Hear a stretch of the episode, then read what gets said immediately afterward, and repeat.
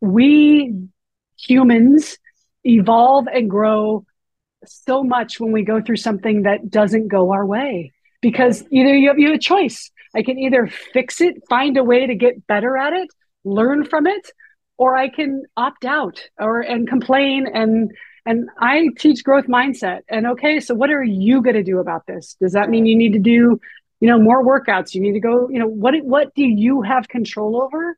And we spend so much time as parents hijacking their power that they don't feel like they have any power. And they need to be intrinsically driven and have the autonomy to know I've got this. Hi, I'm Katie Martin, and this is the Learner Centered Collaborative Podcast. I'm an author, mom, educator, and lifelong learner on a mission to create authentic, inclusive, and equitable learning experiences that puts learners at the center.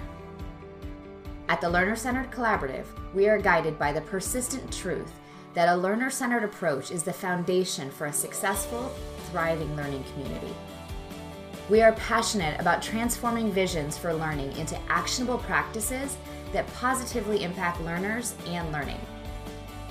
During our time together, we'll explore challenges in education today, set ambitious goals for what is possible, and make space to celebrate the bright spots along the way. I'll share vetted practices and strategies that I hope will inform, inspire, and ignite your learner centered journey. Together, we can empower all learners to actively engage in the world as their best selves. Let's get started.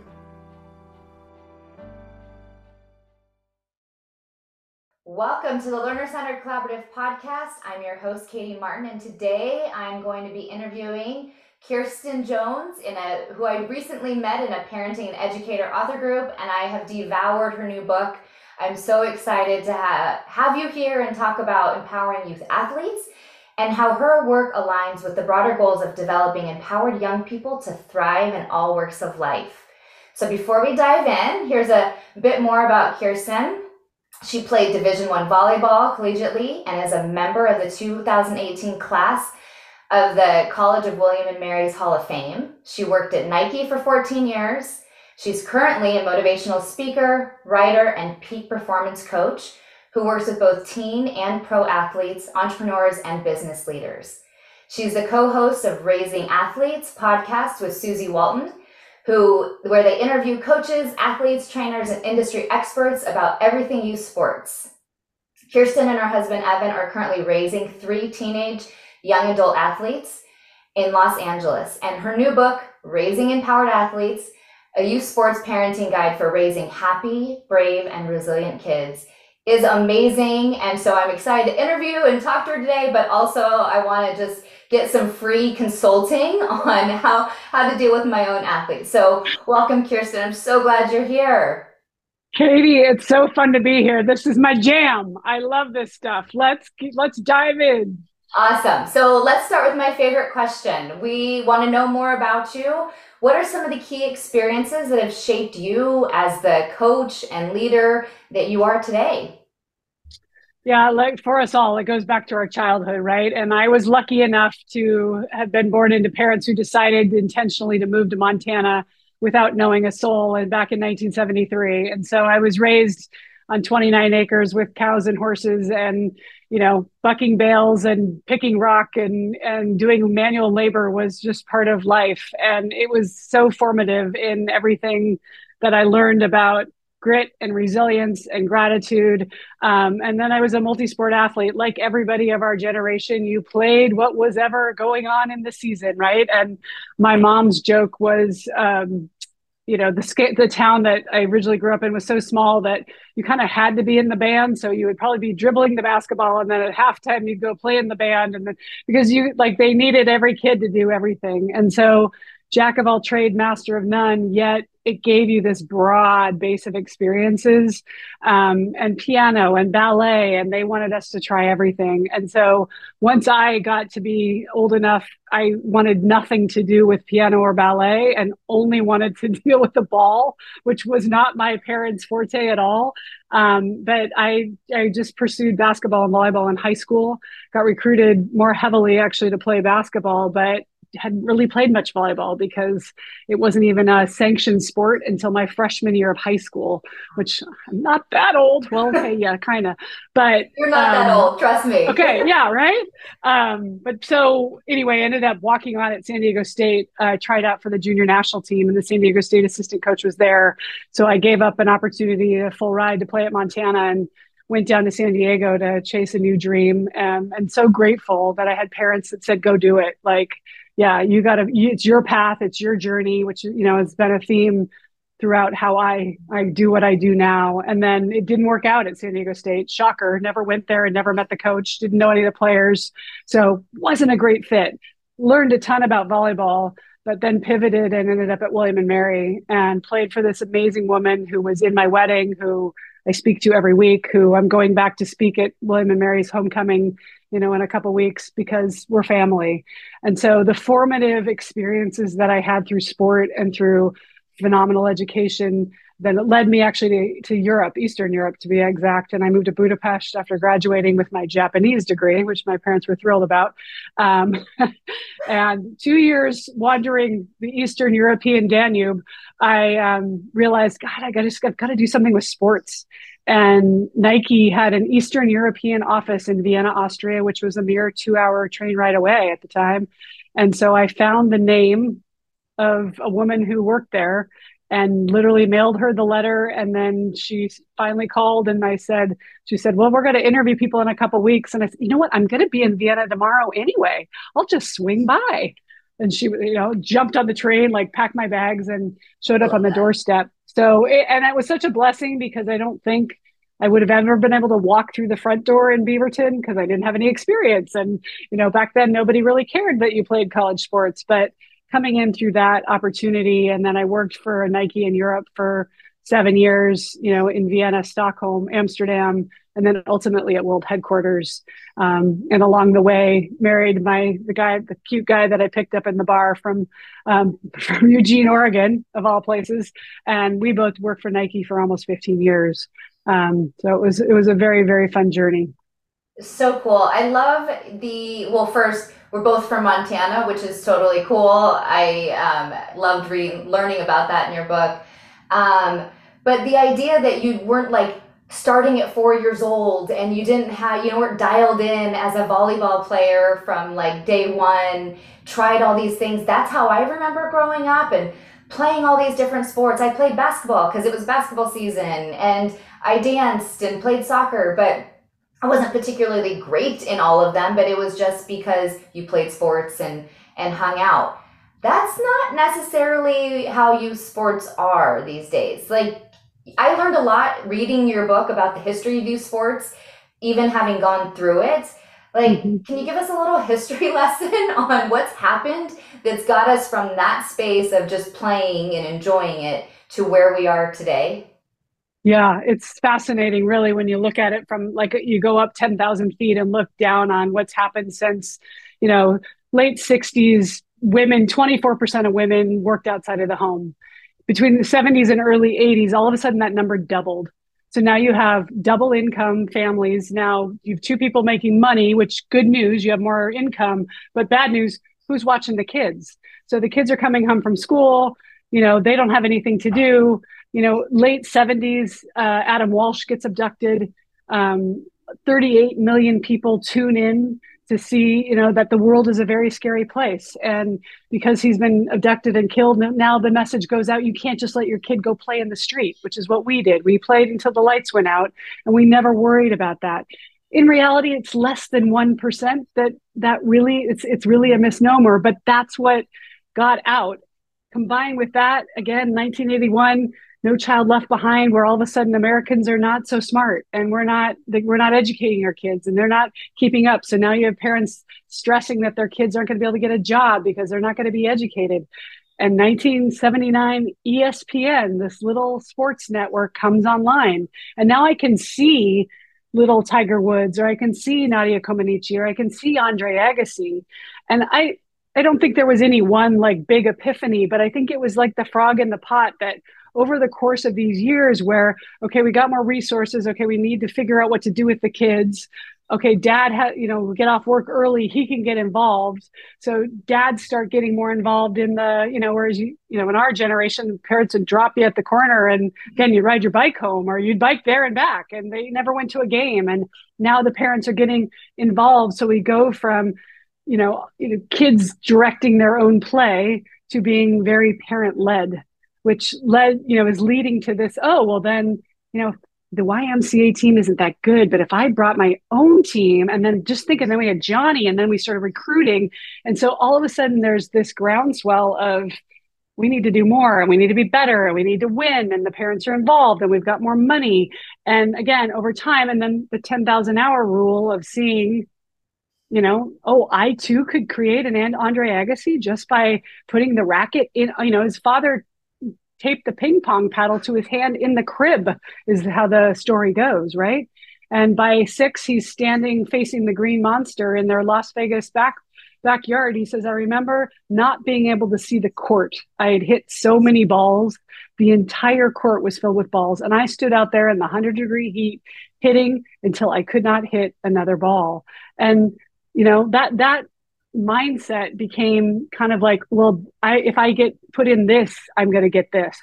And again, it's been a very slow yeah. um, upgrade to where that's happened. But now we're getting to where, again, you know, my joke, but not really, coming out of the womb. Oh, what school or where is he going to sign? And you know, it's it's gotten the professionalization of youth sports has creeped from you know, same injuries that would happen to only Tommy John syndrome would only happen to pro baseball players. Now you're seeing it in 10 year olds. There's doctors that have whole professions with only dealing with Tommy John syndrome, right? Because we're doing too much too soon and too consistently. There's no variation. So, I mean, that is hearing it and, and reading it, it just feels like, what have we done? When we and and then you hear parents of our age right? Gen xers and like back in the day we used to play until the street light came on and we had all this freedom and we turned out great. And yet we are still so micromanaging helicopter-ish in you know not only youth sports we see it in schools. You know are you taking all the ap classes? So we in the broader context we are more aggressive in our kids playing sports and the extra training and the extra courses and the highest level competition while simultaneously ensuring that they're taking the highest level courses, they're getting tutoring, they're prepared to go to the best colleges. You know, like you said, the percentage is so small and we're all competing for this small percentage instead of really thinking about developing the skills, the mindsets, the behaviors that really matter beyond that one small goal, but in life more broadly. Yeah, and it's happened, as you said, across everything. And I reference it in the book too, which is the college cheating scandal is all about that, right? It's about how it, it's the parenting ego that has gotten so out of whack because what I put on my bumper sticker, what school my kid is going to, what team we're on, what podium we're on is a reflection of me. Right. And that's not true. Whether your kid wins the trophy or is on the bottom, it, is, it has nothing to do with who, how you parent or whether you're a good parent or not. Right. But that I feel is like the big messed up message that we have received as adults. And so we feel this fomo. Well they're doing it. Well they're going to you know sweden this summer. They must be better parents because their kids playing travel at eight and i'm not doing that yet right, right? and you feel again this missing out of and what if my kid doesn't do well on the ap and what i mean i've been on, i've been in discussions with parents mostly women but parents where like in the course of five minutes you have the kid like unemployed, living under the bridge, and like you know, and, the, and you're like, are we were we talking about rec soccer? You know, like it just goes. And if we don't do this, and we don't make this team, and they don't get into that school, and then you know, you're still you're so far ahead of yourself, and right. the kids feel it. They they know- feel it. And like you talk about, is it your dream or is it theirs? And I think that that's so much in life. Like, are we are we giving them the space to figure out what they love? What they enjoy and what they really want to do instead of being I need to please my mom or I need to please my dad. That was something I really reflected on, you know, reading reading the book and thinking like gosh, I hope, and that's my dream is that I'm letting them lead. But um, it's certainly worth thinking about in our approach, like how we're how we're creating the space for them to do the work rather than please us. And when they're young parents, if you got young kids, try everything, sample everything. And again, you sign up for one season of, you know, soccer and they cry halfway through the second halfway through the season. Okay, we're just going to finish the season and we're done and we can go try something else. And it's not like we're not doing anything else. We're going to pick something else. Right. But we don't have to like stick it out for five or six years. I've got a story in there about a woman who I actually met a checkout at a Target when I was buying a chair when a rainy day in, in Buffalo. And she said, Oh, yeah, I remember I used to do that. And I said, What's that? She said, I was on the sidelines of soccer for 10 years. And she said, And finally, my son graduated from high school. And I said, Oh, son, do you miss it? And he said, You know, mom, I stopped wanting to play about four years ago, but I didn't want to upset you. So I just stuck with it. And like, that's you know, devastating. Right? Like, as a parent, I don't think anybody, I mean, I hope parents are like, I don't care. Those are my friends. And I know we do. That's the problem. We make friends. That becomes our social life. We don't go on vacation anymore. We don't eat dinner together anymore. We are there for every single, you know, tournament and event and we get lost in it. So we have to A, check in regularly Mm-hmm. when they when they're young, I say they're the, really the three F's with a fourth for the parents. Focus on friends, fun, and fundamentals. Yeah. And parents avoid the FOMO. If it's not, if it's important that you go camping together as a as a as a family this summer, and you're going to miss three weeks of whatever going to Vegas, don't do it. It's... You only get 18 summers with them. I know. Right. But what, and then you hear the, but what if, and then he's 12 and he's not going to make this. And, you know, at a certain point, you know, genetics catches up with us all, with all of us. Right. And you can't teach height. And yes, there's the Steph Currys of the world. And yes, there's the anomalies. And if your kid is that driven and that passionate, they will pursue through all of that. Yeah. And hopefully they'll have a few good childhood memories that didn't involve a ball. Right. Right. right. Well, I mean, this this so we're talking about in sports, and you also talk about how this shows up in our schools. So I was dying when I was reading your story of your son Parker uh, with all the moms together, and you're talking about the projects. So tell us a little bit about what you've learned about helicopter parenting, not just on the sports field, but uh, being a mom of a school age child. So we had just moved to Carlsbad. We'd left Nike and we moved down to Carlsbad. And so I'm new to the school. I don't know any moms. So I'm like, okay, I'll sign up for the whatever back to school picnic or something so that I can get to know some people. So we show up at the Panera and there's 12 moms sitting there and they're all sitting down. And then like all of a sudden you like hear this flutter. And I was like, what's going on? They're like, did you do the project? Oh, I did the project. Oh yeah, I'm already done. Like I'm done. And I was like, oh crap, we're supposed to do a project for this meeting. Like I didn't, you're like, oh wow, I'm not prepared. And the mom's like, no, no, no. The kids have a book report and it's due on Friday. I mean, has your son finished? Have you finished it yet? And I'm like, I don't know anything about a book report, but I'll ask, right? And so I go home and I ask, you know, six year old Parker who's getting ready, running through the kitchen on the way to the, you know, go play football on the street. Uh, do you have a book report? And he's like, Yeah, I think so. I'm like, Have you read the book? Nah. Do you want help? I'm good. And I was like, All right. And so, sure enough, whatever, a week or three later, there's back to school night, and she has all these mobiles, book mobiles hanging from the ceiling. And there's these ones that are like, perfectly spaced, you know, 12 fonts, you know, no typos, you know, like beautiful work. And here's Parker's, and there's like globs of glue hanging off of it, you know, crayon and pen, and you know, I, who knows what it was about. And I was just standing there looking at it, smiling. And teacher comes over, 35 year vet, and she just shakes her head and she says, "Some people don't think I can tell who does who do the work." She said, but I can. totally, you can tell.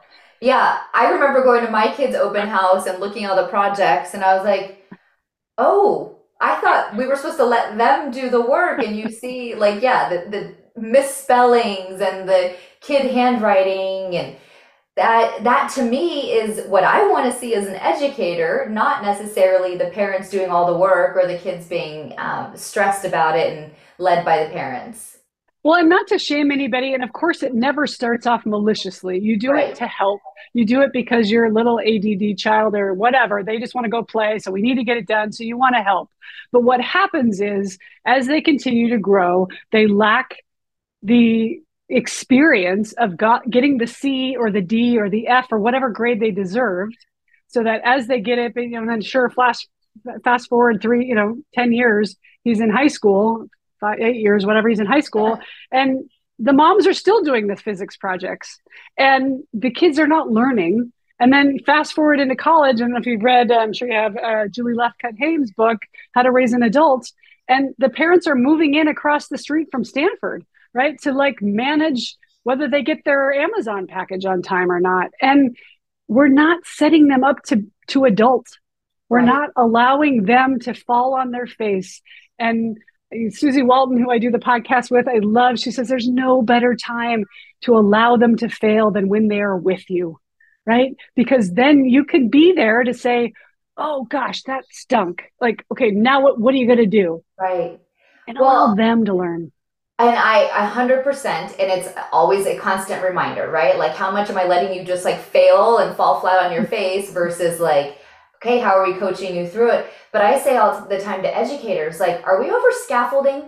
Because we're used to scaffolding so much in the classroom and we end up pulling kids through and essentially we don't want to fail in front of parents sometimes that reverse mm-hmm. is true we want to make sure your kid's work looks perfect when it comes home and we didn't make all those mistakes and they didn't get an f but we also end up doing a lot of work for them because we just need to like race through our pacing guides and the same thing, they need experience in their K 12 classrooms, just like they do on the field, to fail, to screw up, to get feedback so that they actually learn to do the work on their own. Instead, we're huddling so many kids, and then they get to college and they don't know how to do life or school yeah. without people helping them along the way. Yeah and uh, by no means am I saying, oh, I did this perfectly. Of course not. Oh. There are times when you left the trumpet at home. Okay, fine. You know, it's the big day, and we've got to, we've got the, like, and you run it over, and then you promise yourself you're never going to do it again. But you know, and there there were a couple times when you know, borrow some chips from your buddy. Sorry that you forgot your lunch, but like occasionally, at least, even if you can just do it every second or third time and and i say to the parents that you know the mom's like yeah but i'm not i'm not doing anything i can just run it over there i'm like don't answer the phone they're not going to die right? Like and that's the problem with the, the phones now is the umbilical cord that we have to them that we didn't have you know right. when we got on the plane or drove in the car to go to college we left. And now like people are i've got friends who are getting the oh shoot she overslept her class. Like why do you know that? Like that's not you know like that's not for you to worry about anymore or it shouldn't be. Right it's it's hard, right? It is it is hard and that's why this book is really important because it's those reminders. And the other thing that I really loved is the idea of being a potter versus or being a potter versus a planter.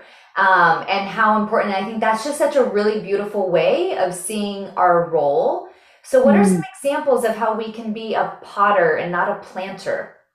So when we want to control every aspect of their life and you're not happy because that coach is being mean to you or this girl's being mean to me or I don't like this teacher, we are again over involved and we're fixing everything versus allowing them to go through some of these experiences. And yes, we're there to help shape the clay.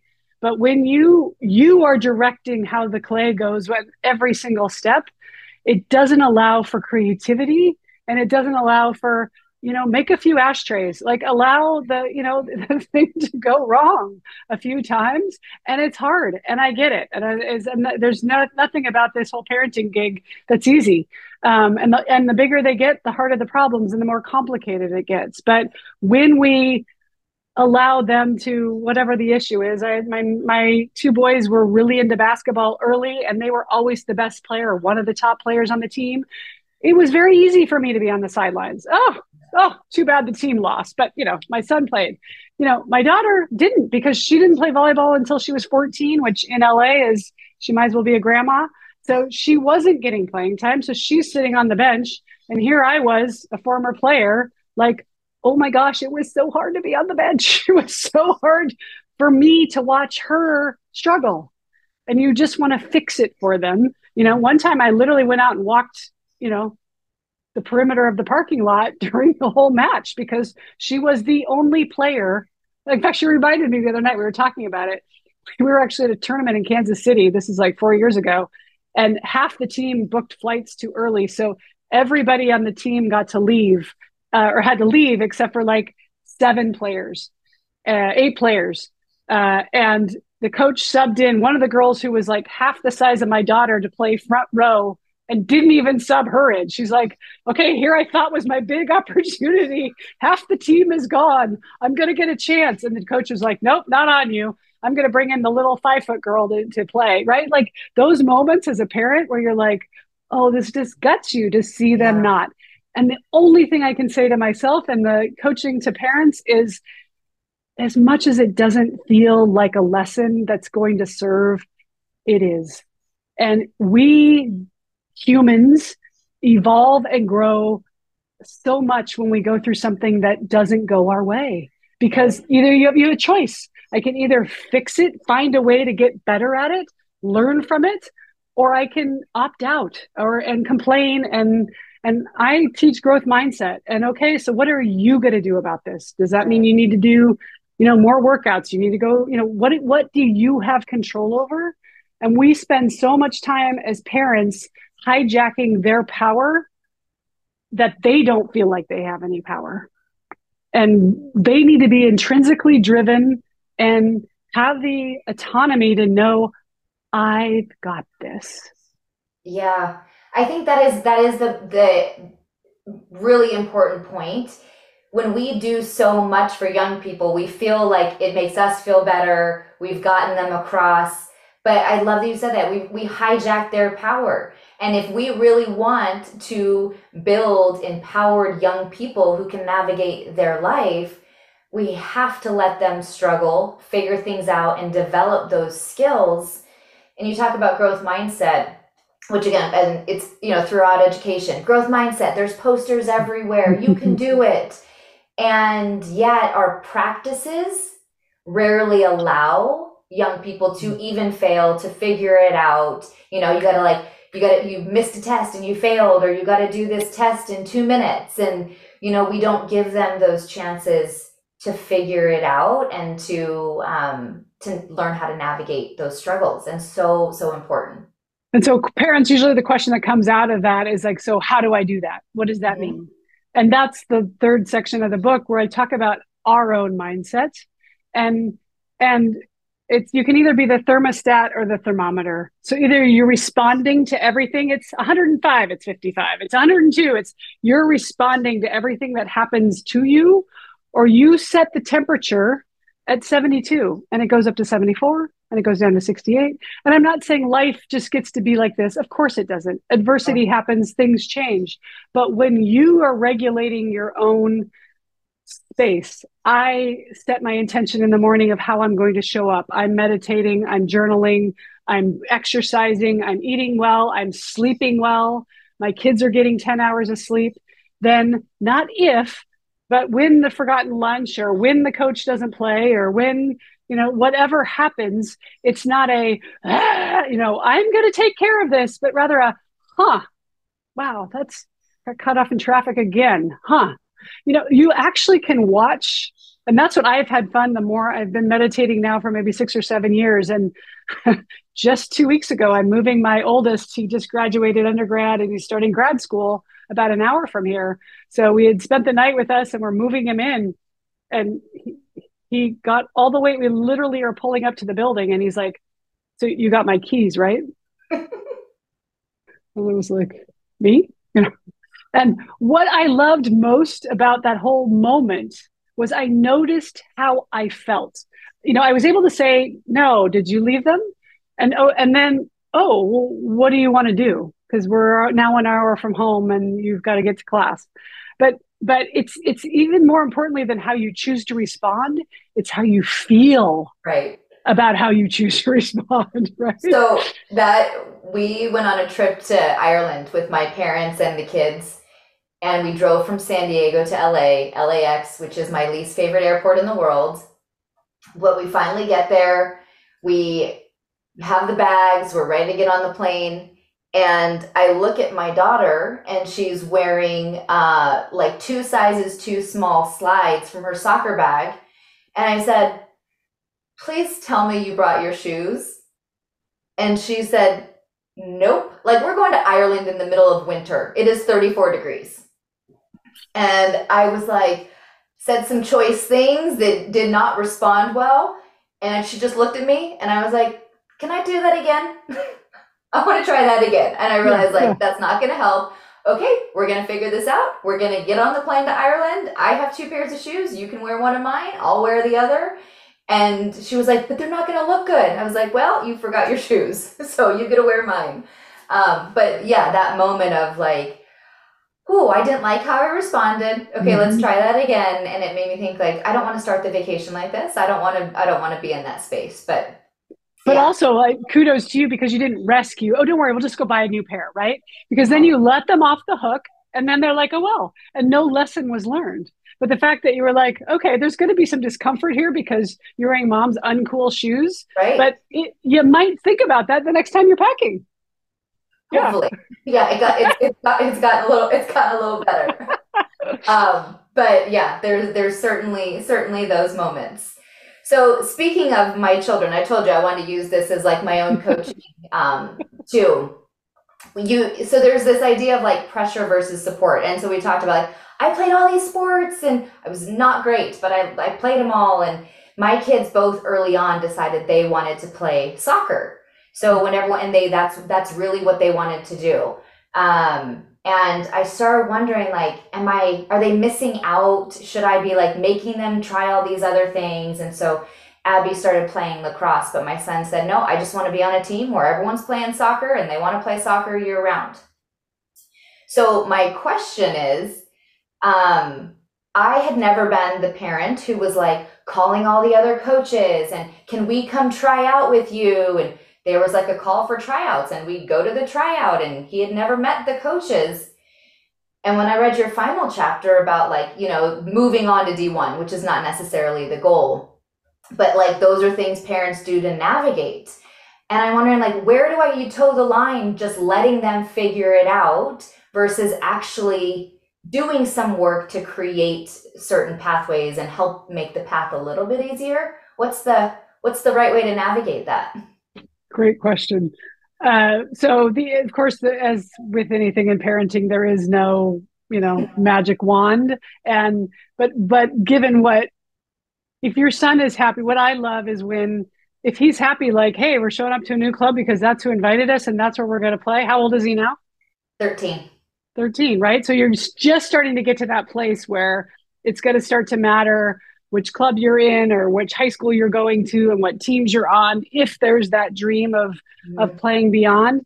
But below, below 13 it's again that's wonderful that my oldest one was that way. He didn't want to play any other sports. He now at 23 admits that was a stupid i tried to get him to play volleyball not because i wanted to be a volleyball player but yes you'll be a better athlete. If you added two inches to your to your jump don't you think you'd like that in basketball?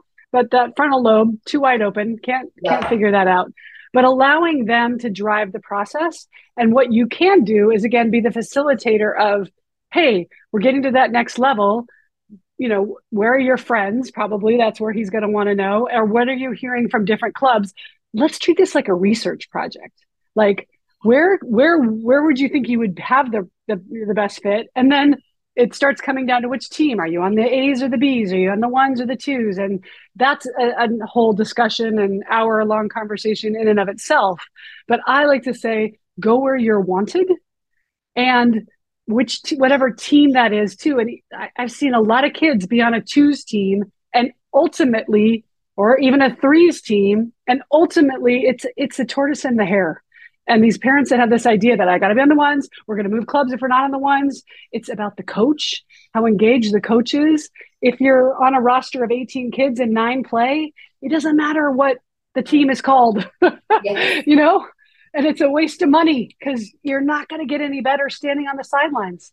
But if you're on a roster of 11 and everybody plays and you get tons of experience on and off the court and or the field and in practice he's going to develop.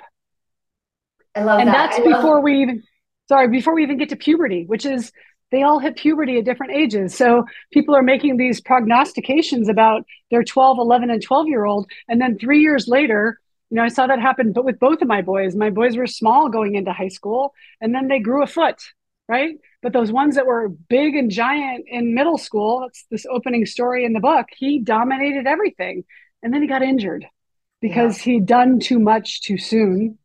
And now now you have a you know a broken athlete. And i'm seeing that so much of these kids that are playing in college injured as if they've played pro sports for 10 years because they have been playing pro since they were 5 you know? Yeah that is that and so i love love love you just to, that you called out like treat it like a research project that's how I would treat something in school. And it's like, no kidding, Katie, that makes so much sense. Like, what are the options and letting him drive it? I'm happy to support, but I don't want to be like, I called 10, 10 coaches, I set up these things that just doesn't feel right. But hey, let me let me help you with what the options are. Here's here's the different ways this could go. How do you want me to help out? That makes a ton of sense. Thank you. You're really yeah, of course. And there are some parents that will be like, "Well, he wouldn't do the research, so I just have to do it for him." Well, then again, you have to come back to, "Well, how much does he really want it?" Right. And if he doesn't really want it that much, then we're going with the the, cl- the place, the club that's closest to home, and the one that you get the carpool. I mean, that ended up being my role for a long time because no, I'm not driving. We're living in Buffalo. We had people commuting to Albany five hours away to play on a basketball team. Really? The basketball's that much better five hours away? But, you know, there was this thinking that the FOMO of if my kid at 13 or 14 isn't playing on that team, he's not going to, you know, it's, it's nuts. Right. Well, same. So Abby, my daughter, she's now a freshman and she has moved into becoming the goalie in the last couple years um, and it, which has been fun to see. But we always played at the club close to home. We had great club. They were winning. They were having fun, and she decided last year after like taking six months off of not playing for various reasons because most of the kids were in high school and they had to take a break but she said i want to switch clubs we were like what and she came and said she wanted to switch and she's been playing and now she's all of a sudden like i want more training I want to go this. I want to go the extra practice. Can you take me? I'm like, wow. Like she's kind of just been like, it's really fun to see her in that space, but we've kind of just like let her take ownership of it. And I, I had no expectation that that was going to be the case, but it's really fun to see. Well, you know, it's psychology 101, really, when you look at it. And again, we're in that parenting, we're like drinking through the fire hose and I got to fix this. But if you think about it from just a practical psychology standpoint, when somebody, and you think about even back to the way you're a parent, my mom was in the bedroom with the vacuum at 8 a.m. every Saturday morning, right? Like, get up, it's time to clean. And you'd be like, ah, and forcing you to do it. And you're just like, the hair on the back of your neck stands up and you're just like, out of principle, I don't want to do this, right? But when somebody says, you know, hey, gosh, what are you interested in? What would you like? How would you like to drive it? And you back off and say, gosh, I, you know, it's up to you. It's your journey. Oh, oh, you mean I need to take care of it? And my daughter, who's now a senior in high school, she was, you know, this trainer asked her to come work out and he calls me the day. He's like, okay, so I'm going to put you and the other two moms on a, t- a group chat so we can figure out times. I'm like, do not put me on that chat. I am not on that chat. Put my daughter on that chat because that has nothing to do with me. It's her schedule. She'll manage it. You, I, AMI not only not needed, but it's it's empowering them, right? And yeah. allowing them to drive their destiny. And if she doesn't want it, then fine. We're we're right. out. But, and that means you won't have to navigate her schedule when she's a freshman in college. She can figure it out. Exactly. Exactly. And he was like, "Oh, wow." He goes, I like that because that doesn't happen very often. And then Kylie comes to me, she's like, Yeah, I'm on a group chat with three moms. it's like, good. Welcome to adulting. yeah. I know. And we get so used to what's common, right? What everyone else does, and we think we have to do it. And sometimes when I am not, you know, choosing to step back or whatever it is, and I feel like, oh my gosh, am I not setting them up for success? Am I am I not doing enough? And I have to constantly say, no, they're taking ownership and I'm proud of the kids they are, but it is hard when you're faced with hard. everybody else. And you're going to have setbacks. And, you know, again, it's not going to go perfectly and they're not going to make that team. And had I moved, you know, you can sit there and Monday morning quarterback all you want. And there's plenty of people that do. Well, had we stayed with that club, we would have been happier because we would have been with that, you know, and, and I love the correlation and I always correlate it to education because I've I've never been the mom that we don't like the math teacher. We need to get out of that class. And I remember we had just moved to LA and I was new to this this middle school and I met this new mom and I didn't really know her and she was like, "Oh, that math teacher's awful." My older son, he was so far behind before by the time he got to high school. You've got to get out of his class and I'm thinking I've never in my life done this with three kids and been doing this for whatever 12 years at the time. And I went in and I made an appointment and, you know, 25 steps later, like, I'm so sorry. And the woman's like, no, no, no, I get it. You're not the only one to complain. And so I move him to the other classroom. And then sure enough, fast forward at the end of the year, Parker says to me, you know, I really wish I would have had that other teacher because he really hard and he really pushes you. But I think I would have learned a lot more. And I was like, why, you know, like your instinct is good to not like, and if it's a hard teacher eh, and you have to again that's life. Right. That's going to happen with a professor that's going to happen with your boss that's going to happen in your relationships. We can't expect every single thing to go swimmingly.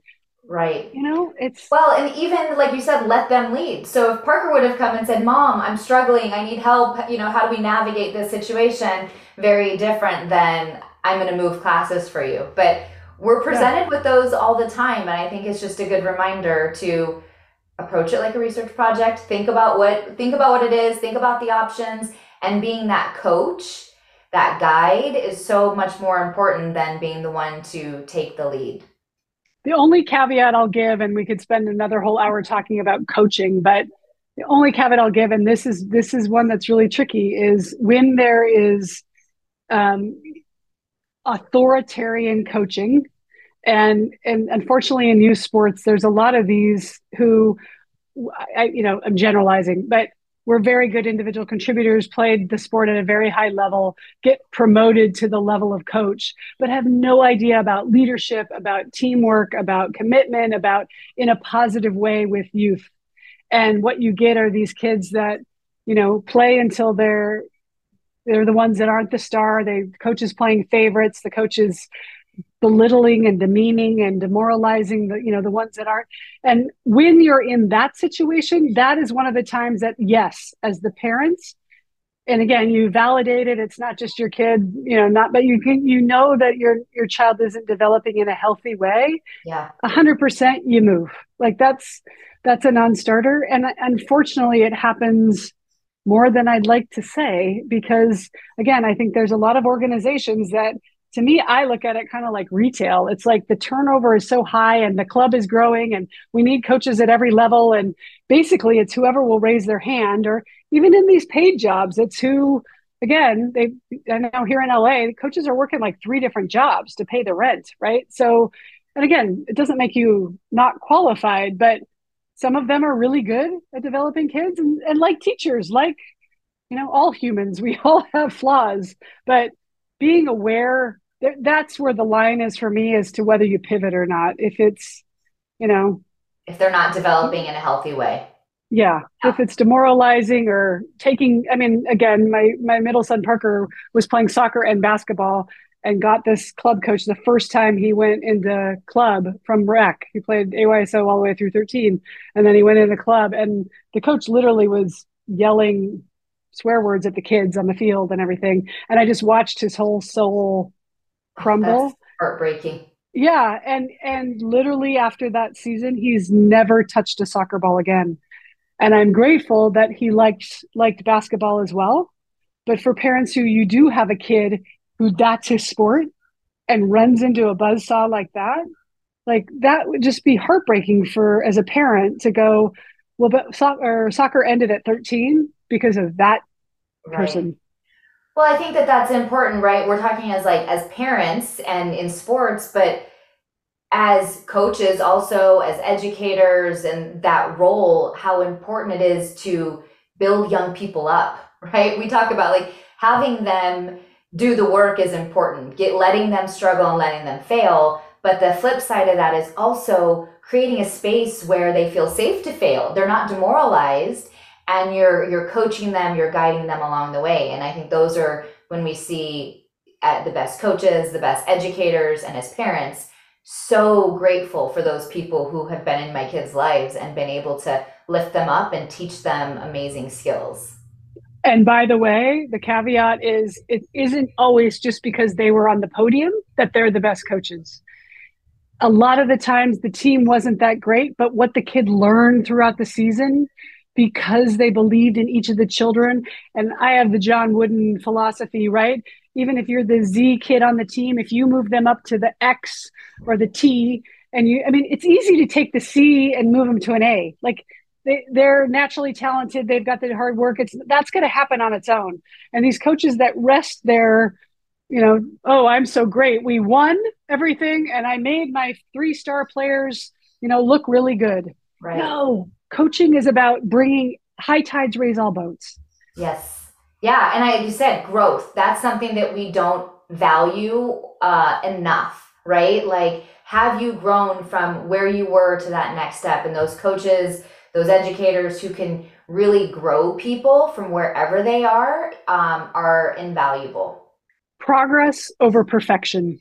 And we live in this perfectionist society. It's got to be perfect. You've got to get the straight A's. You've got to do the APs. You've got to get into the best school. No, You've got to do the best you can from where you are with what you've got.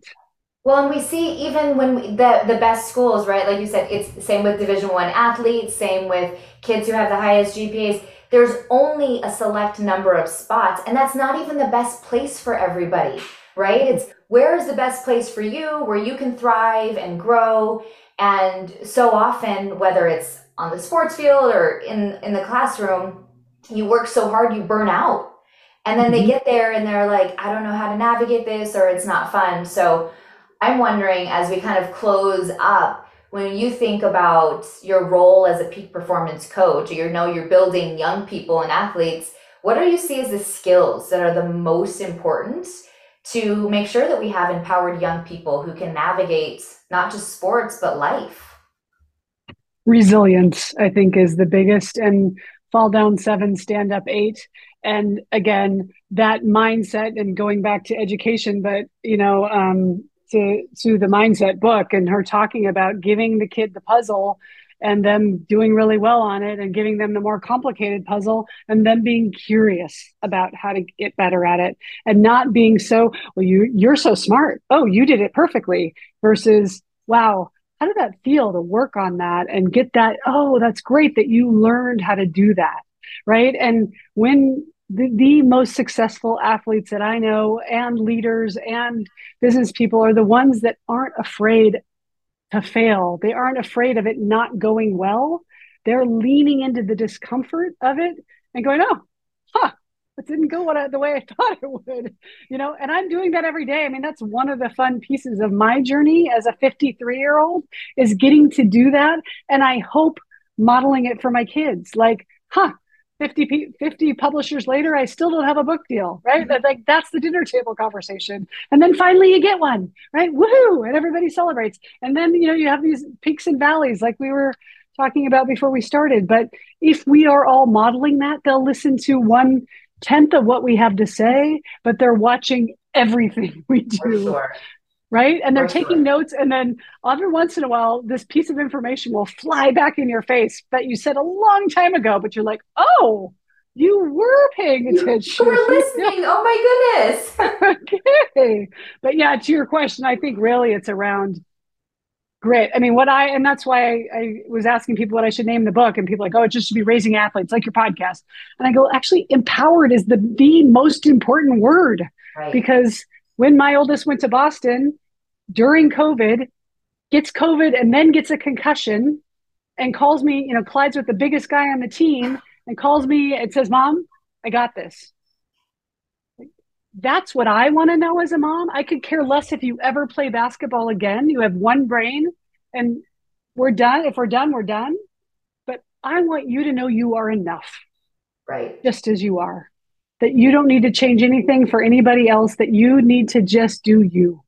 And and you can do it without me. That I that I if if, if I'm successful, it would be only because my kids all feel like they are enough as they are. Oh, 100% love that so much. So, with that, let's go to the rapid fire. A uh, few questions. So, what is one thing we should stop doing? As get off our phones. Yeah, right. All of us, me included, right? We're spending way too little time interacting face to face. We're not connecting. We're not talking to one another. Community is the biggest thing we're lacking. I was just actually invited very amazingly to this US Women's Olympics. The Olympics obviously is coming here to LA in 28. And they're basically trying to build a community to say, here are these women that are, you know, Alix Klineman and and um, April Ross. One just had a baby. One's getting ready to have a baby. They're trying to get ready to um, get ready for the next Olympic, but they can't afford anything. They need a community of women that are supporting them, that are supporting all athletes, all female athletes. But like, I think it's important that we put down our phones and and talk to each other. Definitely. What's one thing we should start doing? We should let go. We should. Well, let's start. Sorry, let's say um, we should start being consistent in in self care. Um, it's something that we do a good job at the beginning of the year. We set the New Year's resolution, right? Yep. So good. I'm so proud of myself. It's January 23rd and I'm still going, right? And by February 15th, it's all done. But self care is not a perfect thing. It's an imperfect thing that we do, uh, we should do every day. So finding a way, if you're not doing it, to have a cup of coffee in a quiet place or go read a book or book yourself into a spa or close the door to the bathroom moms you know don't let the dog follow you in too right? Like give, give yourself time because it's only in that moment of peace and calm that the cortisol can drop and that we can figure out what it is we want and what we're meant to do and be. Love that. What is something that you are focusing on learning right now I feel super passionate. It's going to sound like a total plug, but it's true that I really feel so passionate about this book, if you can't tell.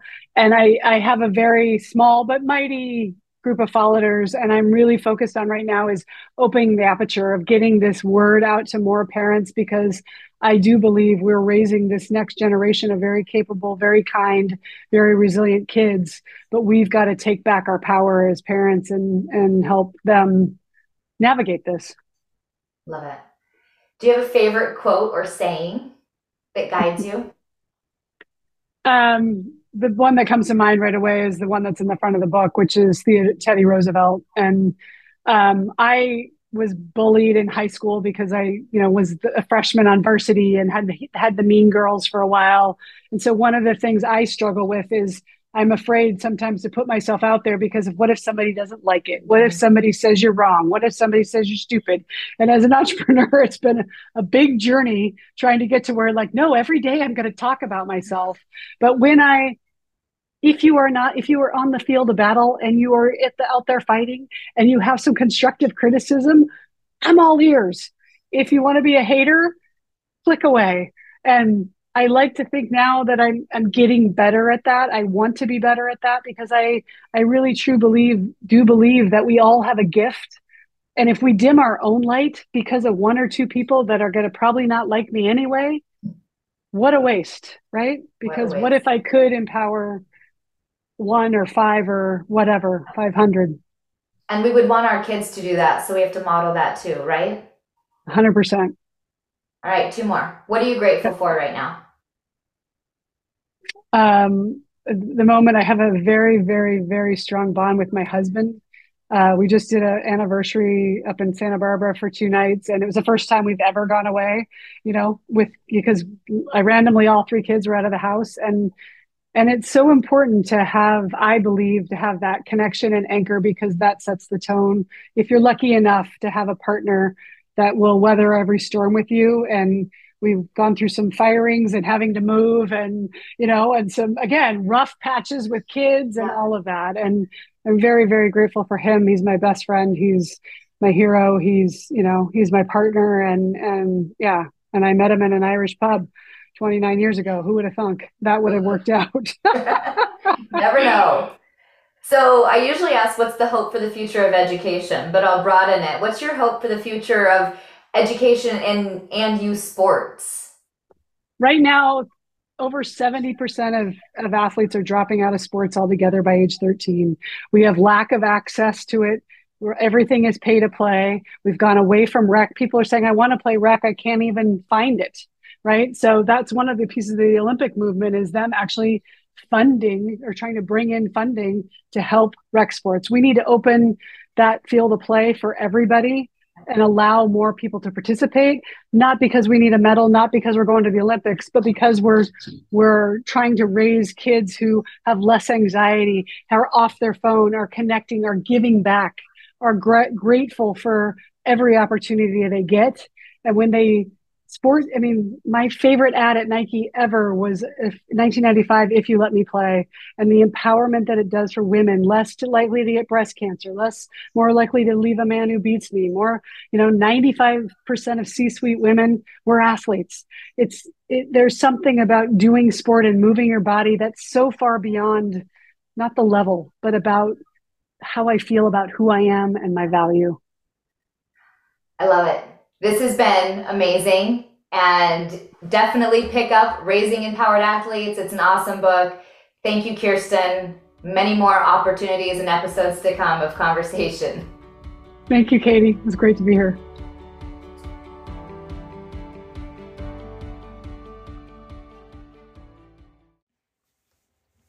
Hey everyone, it's Katie. I am reflecting on the podcast with Kirsten Jones. I really enjoyed this one as a soccer mom. Uh, it's different than interviewing educators who are in the space as leaders and really focusing on how we educate young people in school. Kirsten, as a peak performance coach, works with young people as individuals and teams and uh, really helped me see the connection, I think, by our focus on uh, youth sports and education. Uh, ultimately, I think all of us as adults want kids to be successful, and we're doing our best to create opportunities and and push them to be their best. But it really stood out to me too in this quest how sometimes the pressure that we put on um, our kids to be elite and ourselves as educators or parents or coaches to raise these elite athletes.